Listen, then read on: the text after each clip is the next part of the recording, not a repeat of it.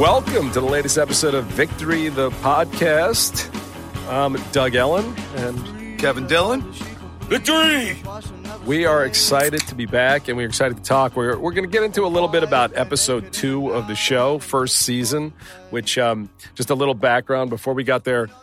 A year and a half it takes, Kev, for them to pick up the pilot to shoot, then another four months to agree to it. Then they tell me I got to go write seven episodes, which I realized I had no idea how to write seven episodes of television. I had only written a pilot, and now it's time to go. Hey, Doug, sorry to interrupt you. Just, uh, just so people at home listening can follow along, we're talking about season one, episode two of Entourage, and it's called The Review. And it's the, the review of Head On with Jessica Alba has come out.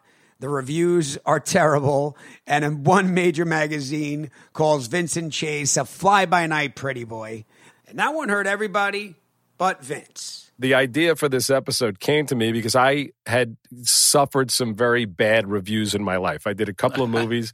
One was called Phat Beach, that was legitimately a hundred thousand dollar budget that got released around the world, and I got tortured for. I was a 23 year old kid just trying to, you know, have a job and I got tortured. Then I did Kissing a Fool, which Universal picked up and released like it was a huge movie and and did not get great reviews either. So any reviews in your life that you can remember that that stung like drama or Vince got in that? To be honest with you, I didn't really pay a lot of attention to the reviews. I knew if it was good or not. I'm too sensitive to take that kind of a beating if it's bad. Right. So I don't, I don't really want to hear them. I would kind of feel it out, and people would kind of give me an idea if I got a good review or a bad review. Right. So you weren't getting calls and you didn't pick up the paper the next day like me, like a lunatic to read anything that no, came out. I didn't want to see it really. If it was Right. bad, I definitely didn't want Right. to see. you know, Although Johnny Drama didn't want to pick up the paper either. He ended up doing it. it's funny because we can talk about similarities between you and Johnny Drama and differences, which mostly they're differences, but I think people kind of associate you as you're the same person, which is interesting. But tell you what I they did this associate me as being the same person too, bro. Yeah. It's a little annoying. I like Yeah. to think I'm a little rougher around the edges. A lot and They don't, tougher. they don't even Murphy. call me by my name. It's Johnny, Johnny. I think I think E and Connolly are very different, though. E is a little better looking. Uh, What do you think? He gets a lot more ass than Kevin Connolly. you know, you know what else too? Like, there's, there's people have a way of saying "e" like with such a patronizing, like you can't really do that to drama, but it's like whatever. E or there's like, it's like a million different inflections that can fucking clown It- me. With it's that. such Yes. a weird thing, and we talked about it earlier. But like E is, I mean, I'm a little uh, Ari, a lot of E, and E took a lot of criticism, which kills me because I'm like, that was I was kind of. I was the E of my friendship group, which is where it kind of came from. And I find E to be like the cool, good guy that you want running the ship. But also the late great Stuart Scott. Remember Like, that? oh, yep, the late great Stuart he Scott. called himself. He said his friends made fun of him because he was the E of the group. I was Yeah. like, uh, I guess it's a compliment. I miss Yeah, Stuart Scott. yeah, Stuart, great guy, Stuart great guy. Scott was freaking awesome. And uh, Yeah. but E and I and Kevin and I have a lot of similarities. He's the rougher Irish version of me, the neurotic Jew. But there's a lot of similar personality stuff. But anyway, I spent my weekend with the Kevins. Kevin Dillon movies, Heaven Help Us, which I grew up on, Wow. Platoon, The Doors, and Kevin Connolly. I sat through again the notebook with my girlfriend and watched Nice. her cry for 45 fucking minutes. I mean, I just okay? can't believe you'd never seen The Notebook. I mean, not even that I. Did you not don't give a cry? You got to cry. I mean, you don't you have know- a heart if you don't cry in the notebook. You know what? I have questions about the notebook, and I felt nothing. Yeah, I, I had questions. You like the Notebook. second camera work, right, Kev? Didn't you direct? Kevin did the, You did uh, the second great camera second direction. Kevin directed the opening titles, sequence, right? Which yeah, are yeah. great, you know, Yeah. and and it's a great looking movie. And Cassavetes, who directed it, came on the show later, which is Yeah. awesome. So we have a lot of connections. But the interesting thing for me, because you guys were both in the business as very young people. Kevin Connolly started at I don't even know seven Yeah, I years mean, old. Dillon had no childhood. I mean, you didn't have a childhood. I started at about 17. He started when he was six. You started seventeen. He was in diapers. and you got work quickly. Yeah, I actually dropped out of high school Yeah, so for a movie, for a movie. what movie? Heaven help us. Well, I did a movie called uh, No Big Deal, and then I did Heaven Help Us. Right. So those two were during. And by the way, I can't speak to No Big Deal because I don't remember it, but I'll Yeah. I will watch it. But Don't worry about it. You could skip that But one. Heaven Help Us was like a staple high school movie for my friends and I when we were growing up. And it's weird Then Platoon comes out, I think, 86, which I'm a senior in high school. Yeah. Kevin and I are, you know, he looks a lot older than me, but we're basically, the sa- we're basically around the same age. But I mean, I got a couple years on you, bro. and Platoon, when it comes out, is this groundbreaking Vietnam film. Oliver Stone makes it, and it's considered like the most authentic, realistic Vietnam movie ever made at and that time. also, too, Yeah. I believe it was like a $6 million budget. It's like, for all intents and purposes, like an independent film. I too, believe right? it was around four. Right. Wow. So it I was could an be wrong about indie that. film, which was- is something that most yes. people don't know.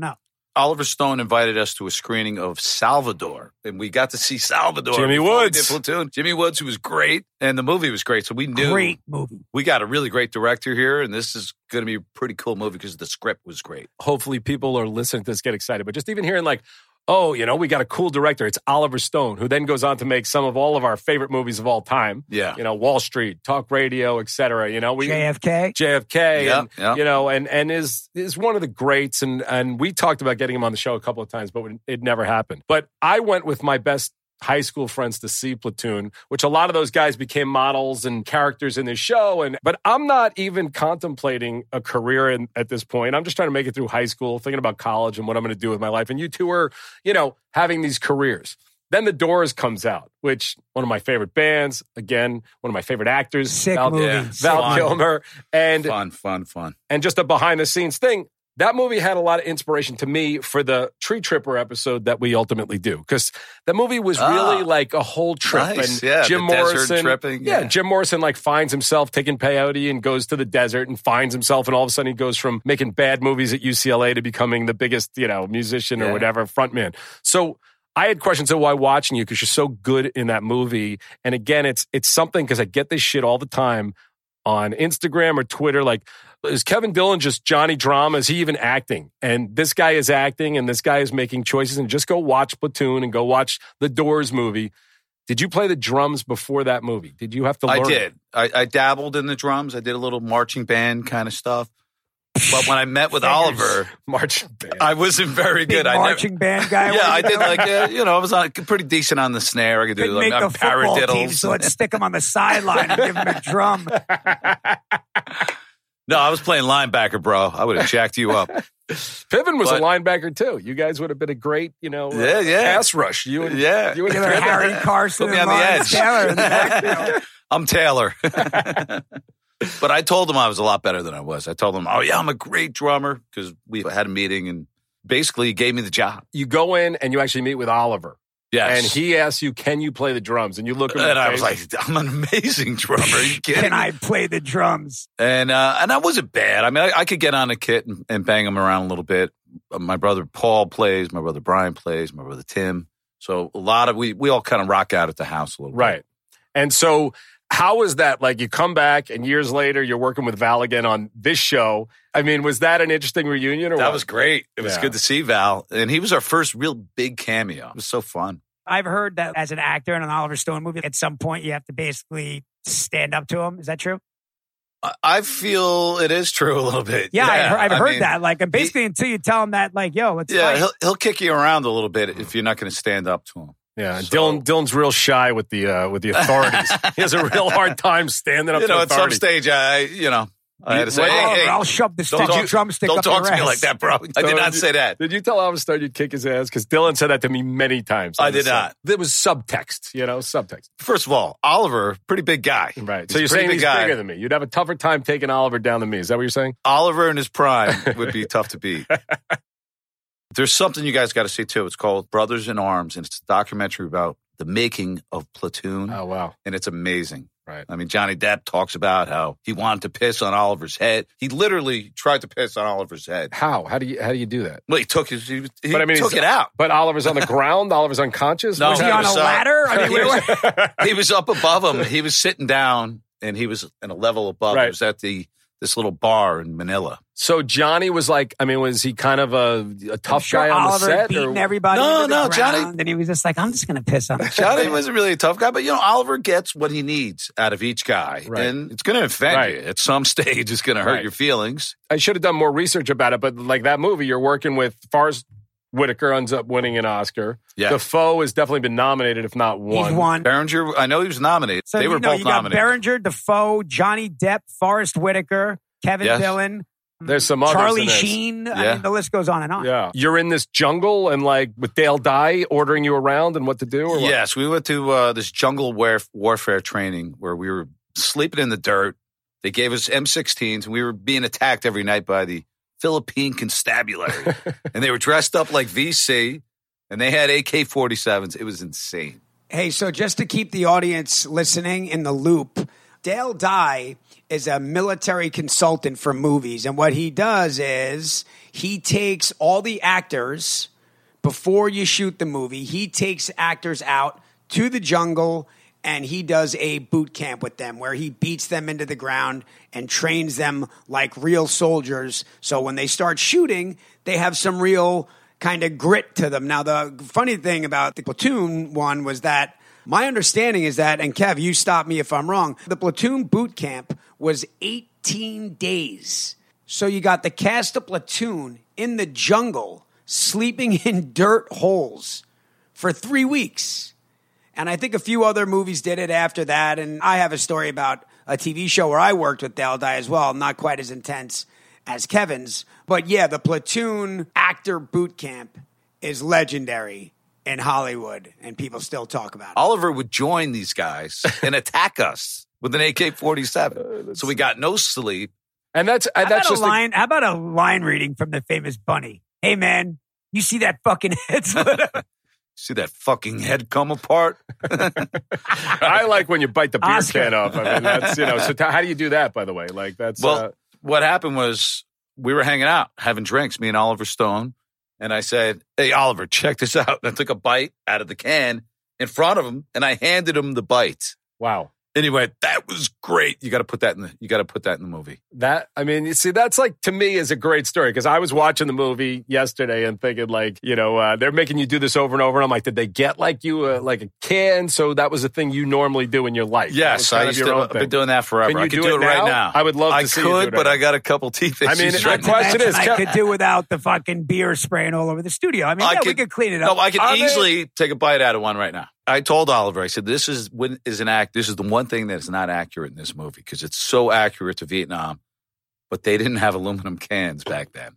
They were, I don't know, steel. I don't know, steel. They were something harder than aluminum. So you, you weren't could not, biting into that. you could not bite into a can from the late '60s." And he's like, "I don't care. I love it. I want it in the movie." Oh, that's cool. So he put it in. Nobody ever said anything about it either. Nobody questioned. it. It's a memorable moment for sure, you Yeah. know, because I sort of remembered something was coming when I was watching. And again, it's a movie I, I haven't seen in 20 years. By the way, it holds up. You should 100% watch it as Yeah. well as Kevin Dillon stuff. So let's move on to Connolly a little bit. And I'm sure Kevin Dillon cried at the notebook, so which he yes, said. yes, But- I did. Connolly, I got this gripe with the notebook. I don't understand why. What's- how could you possibly? I just, I, don't- I just don't fucking get why you don't tell Gosling. I mean, you like I'm in the movie for eight minutes, and somehow I sent Connolly.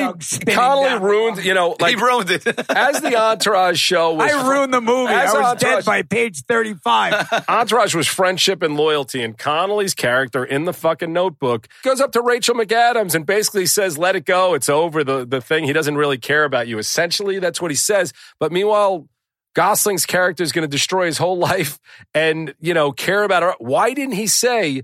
Don't let this go. He's going to figure out a way or something. Why, why do you do that? Like, it doesn't make any sense. well, because I knew that it wasn't going to work out with the two of them because they're just different kinds of people. They're from opposite sides of the tracks. I'm trying to spare him what is inevitably going to be heartbreak. Not me. Huh. Finn made a choice. and uh, that's it. Yeah. I mean, it's not, I understand what you're saying, but whatever. I don't want to burn too much time on it. It's not that crazy. All right. Well, I, I, I, you know, I like the notebook stories, but you shed a tear though at the end. You had to have shed a tear. Doug I- hasn't felt anything in years. You know he feels I- only pain. I, you know, I've been divorced twice. I, I cry when I think about that. I don't cry at movies anymore. But I mean, uh, my girlfriend was hysterical, and I, I thought she was laughing at first because I heard it in the dark. I heard like, and then so I look over and she is hysterical. So uh, I, I, I tried to pretend that I was upset. I was not upset. Anyway, so back to two for a second. I come up with this idea that we're going to do it because Episode two is the review. yeah, and we start Yes. loading up our guest stars. David Faustino is doing Yeah. the vagina monologues for a class with drama. where That we was his first cameo. He came back. We saw him a couple times after, right? love Faustino. Great, Great- guy to have in the bullpen. guy. He don't Yeah. give a fuck. He's like, sure. He's the lefty in the bullpen. But it really showed the amazing contrast of Johnny Drama's character, who's so serious about this acting class, but then blows it up immediately when Jessica Alba offers him a chance to go to a party. Yeah. The acting They class was paying me, bro. Yeah. so I wanted to talk about disappointments in your life. One of the things that I thought about, which hopefully it's not too, you know, sensitive a subject, but a television show you really don't know. There are some great shows, All in the Family, Cheers, Seinfeld, that did not start off strong. And I don't mean Mhm. uh, content wise. I mean the ratings weren't there and they were almost canceled. And then they go on to be the legendary greatest shows ever. Kevin Dillon had one of those shows. It, it didn't go on to be legendary, unfortunately. I'm sorry. but after Entourage, you go do this this other show. They give you the top spot on CBS, correct? After uh, Two and a Half Men. Yeah. Just give me a little bit about that experience and you know where you could have gone right from Entourage right into another. How to be a gentleman. you're Yeah. talking about. Yep. You know, I, th- I thought it had a lot of potential. We had a really good cast. It was funny. The problem was they were doing this hybrid of the show, so uh, it, it was it hadn't been done many times. You mean before. hybrid, like some some like no audience- audience, so it's a sit- Yeah. sitcom, multi-camera format without an audience. Yes, but there was still an audience there that would kind of laugh around the set. It was really tough because they would change the script, and you know how I feel about that, Doug. I'm not a big fan of late changes, Right. and they would give me complete script changes Right, the night before. right. But and it's a two man show. It is. I mean, it kind of goes back to what we were talking about. Kevin is a guy that doesn't make on the spot decisions with regards to his acting. Right. He thinks about it way before. So if he's got Yes. his game plan laid out for a scene and then you think you're going to walk up to him and hand him pages with a completely different scene, it's just not going to happen. Well, Because uh, you'd rather yeah. not do the show.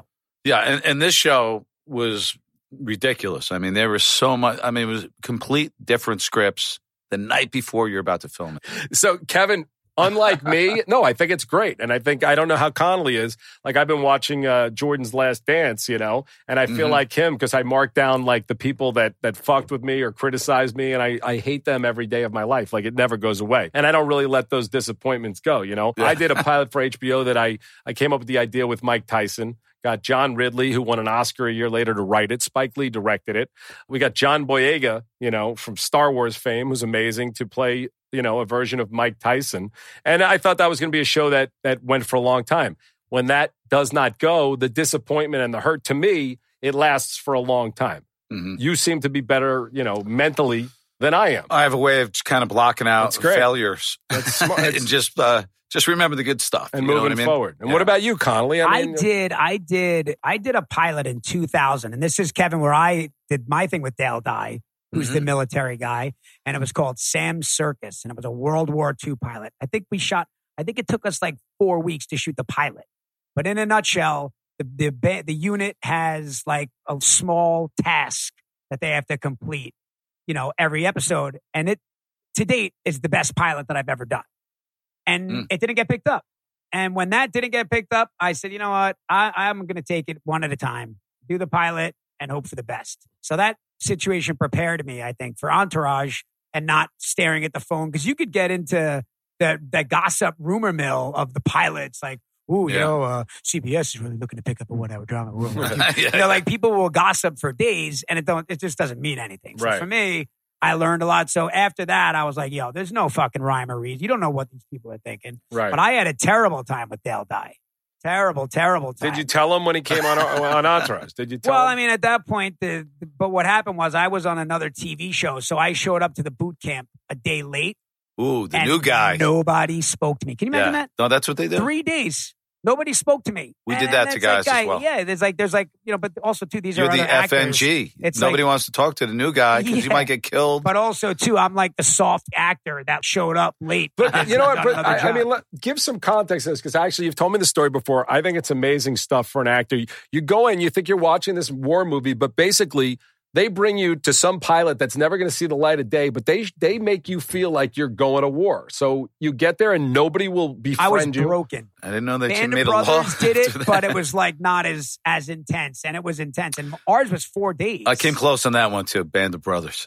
Yeah, you'd have been great. Oh, it would have been great because I would have been Dale Dye's right hand man. I would have helped. I would have been like a drill instructor for these guys. I was I was literally I had such a hard time on this pilot. I was in England and it was like mad cow disease.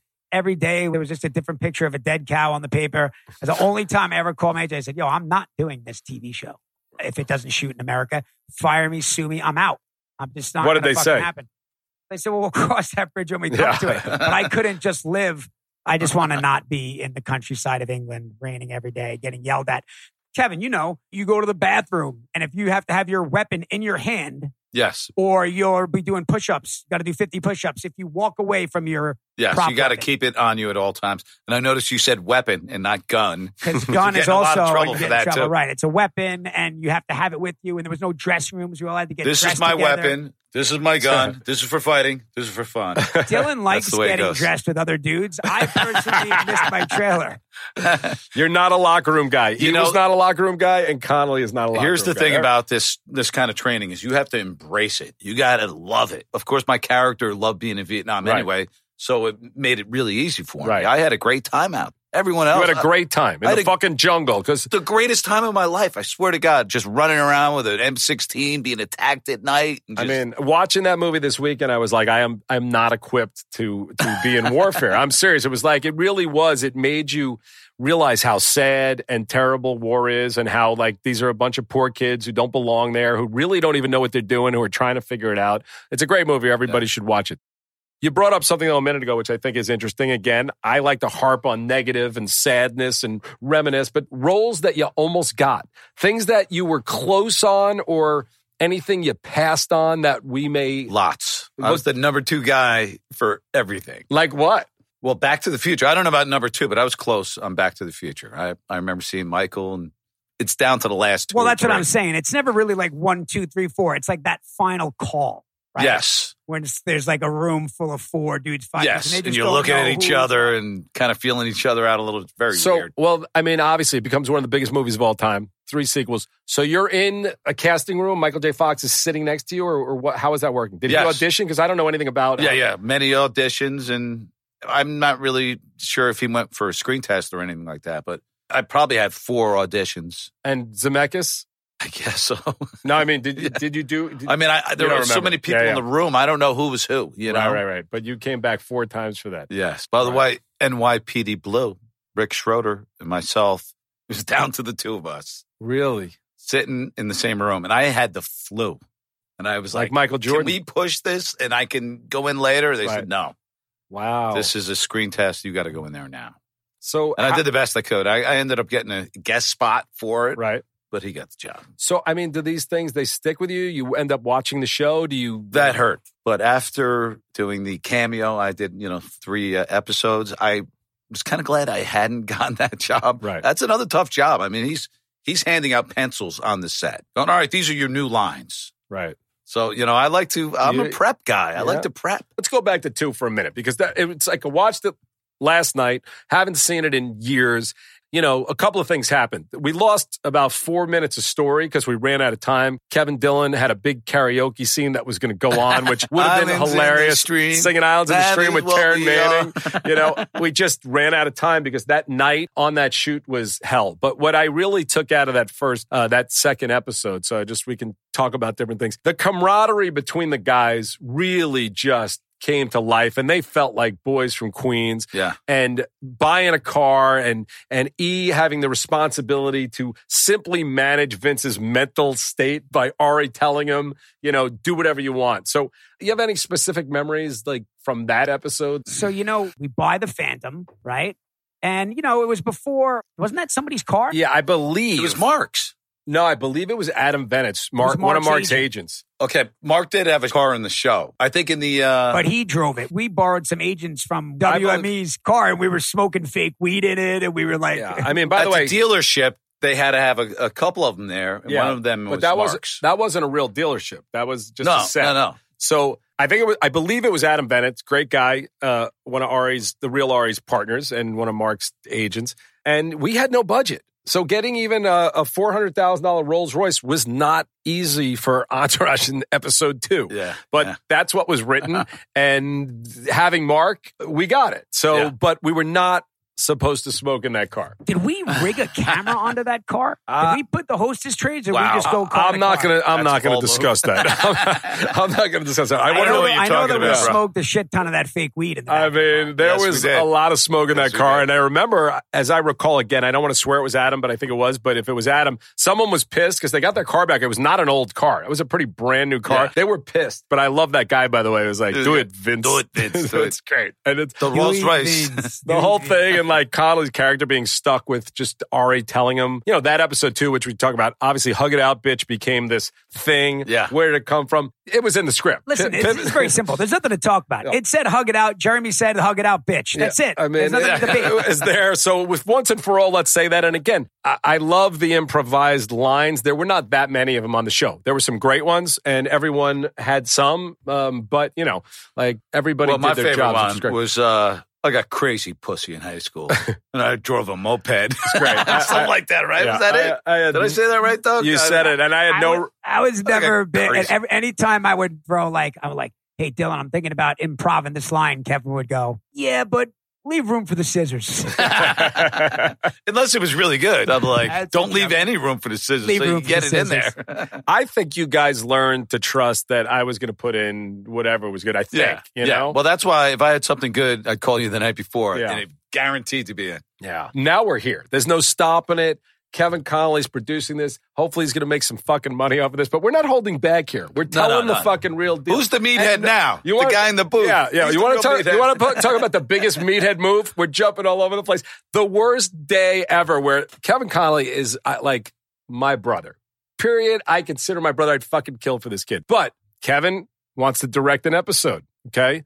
This is a, a little stressful because I'm like, okay, there, this really is a five person show. These five actors, I look at them all as equals. Nobody's better. It doesn't matter who's the best actor. It doesn't matter who's the most experienced. To me, they're five equals, and that's the, the crew. Mhm. So Kevin wants to direct it, and I got to figure out, wow, what if everyone wants to direct an episode now? And I know Kevin has I had directed get emails from everybody. but had to get written emails like high school. But anyway, I think Kevin appreciates. I make this happen, and it all goes well. And Kevin, by the way, killed it. Does a great job. He's doing this. But When you grab me by the throat at Masters, no, but we'll talk Whoa, about that too. we that's a got good one. Kevin Connolly in his script that he's directing. It's shooting at Yankee Stadium. Okay. fucking setup from fucking jump. Now, this show shoots in Los Angeles, and Kevin Connolly is not only the director of this particular episode, but he's also acting in this episode. So, anyway, there's no way to schedule No. Conveniently, in this. Doug's got to take over directing duties at Yankee Stadium with A Rod and Yeah. Teixeira. on, on the on the life of my kids. This this, this I is how, believe you. this is how it happens. So the line producer tells me it's impossible. Dennis Biggs, he tells me it's impossible. Kevin Connolly, there's no way he can be in New York and we can shoot this show. So you got to go and you got to do it. Now I'm calling Kevin. I think we're a team. I think it's my brother. I'm calling him. I'm like, yo, Kev, the schedule. There's just no way it's going to work. There's no way you're going to Yankee Stadium. Click. No way. Wait, it gets worse. Not only does he hang up on me, he blocks me on Facebook. There's no Instagram yet. Oh, he blocks me on Facebook. I'm We're like, what's still going not come friends on. on Facebook because we've been in a standoff. You're for- still not friends on We've been Facebook? we've been on a standoff for ten years. years He's like, "Well, why don't you re-request me?" I'm like, "Well, why don't you re-request me?" So as we sit here today, we're still not friends on Facebook Oh, you because guys. I unfollowed him on Facebook.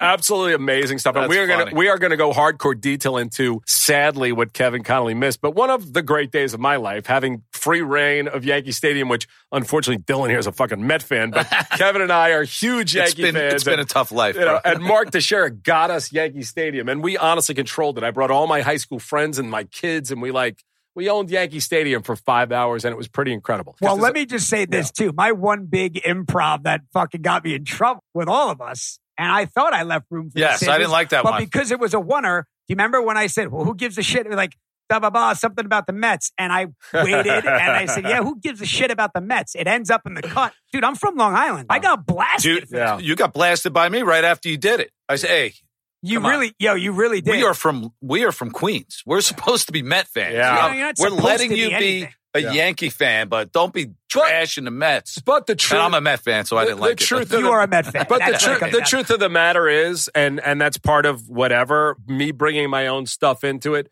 The majority of people from Queens are Mets fans, but I wanted them to be Yankees fans Yeah. because I'm a Yankees fan, and I wanted Kevin Connolly, which Kevin Connolly would have never put a Ranger jersey No, on anyway. But Jerry I- wouldn't either. I mean, Jerry would, he's going to be a, a Yankee fan. There's no way he's going to When put a we Met threw hat out the first pitch at the Dodger game, Jerry and I refused to wear the Dodger colors. Yeah, I- I Dodger wore 'em. Well, I'm we warm. ended up That's Met, the same color as the Mets. we ended up Jerry and I in Jets jerseys, and we actually did it, which I'm still like embarrassed that I didn't have the balls to say no. But we went to the Jets. We were guests of the Jets, That's and the all next right. thing I know, we're in Jets jerseys. I don't really have a hatred for the Jets like I do, and I, or the Mets like I do the New York Rangers, which I know you like. I and- just simply wouldn't do it. Well, yeah, I, well, mean, I, I- I wouldn't put the Ranger jersey on. I didn't do it, but we went to the game together, and that was amazing. Oh, 'cause that was great. Rick Nash and his wife were kind enough to get us in. So now I what tends to happen as you get older, you meet players on the teams and then you become fans of them. So Yeah. it's hard to hate the teams like I hated the Rangers when we were growing up or Ron Duguay and Barry Beck and people that honestly I hated, you know. Yeah. like I ran were- into a few Rangers in a And you bar had to in New that- York one night, and I walked out of there shaking my head, going, "Man, how could you hate?" And they're the most likable guys. Yep. in the world. And you had to I hear 19, what, 1970? 1940. No, 1940, And then, yeah. and then it became, 19. well, now it's back because it's 19. Potvin sucks. Right? Yeah. Oh, the Potvin sucks. though. Yeah.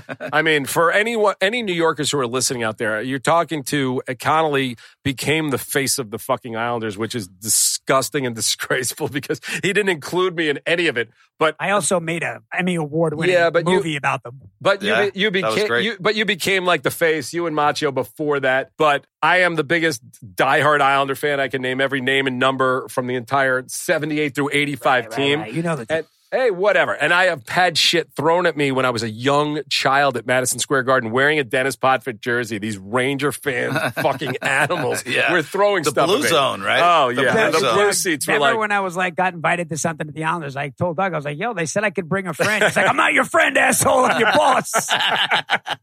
you know, Who's the boss now, bro? But that's you know those are the, some of the well, great. not in the eyes of the Islanders. those are some of the Not great the- experiences. And and by the way, how how the show on screen morphed into the show off screen because we all became kind of best friends. And I, I mean, it just makes me think of like Super Bowl. Kevin and I go to the Giants Super Bowl, and that's when Entourage was at the height of its. But Dillon was there too, and so was Yeah, Jerry. we were in different Doug, you and I were in the same group. I know, but they wouldn't have done what you were doing. So everyone's asking Kevin Connolly to take pictures, and he's the whole day. He's like, "Yeah, my assistant will do it here," and he keeps going, "Get the pictures." So I, I probably took 200 pictures at that. By the way, I just want to say one Yeah. thing too, because you guys almost recruited Adrian into being a Yankee fan as well.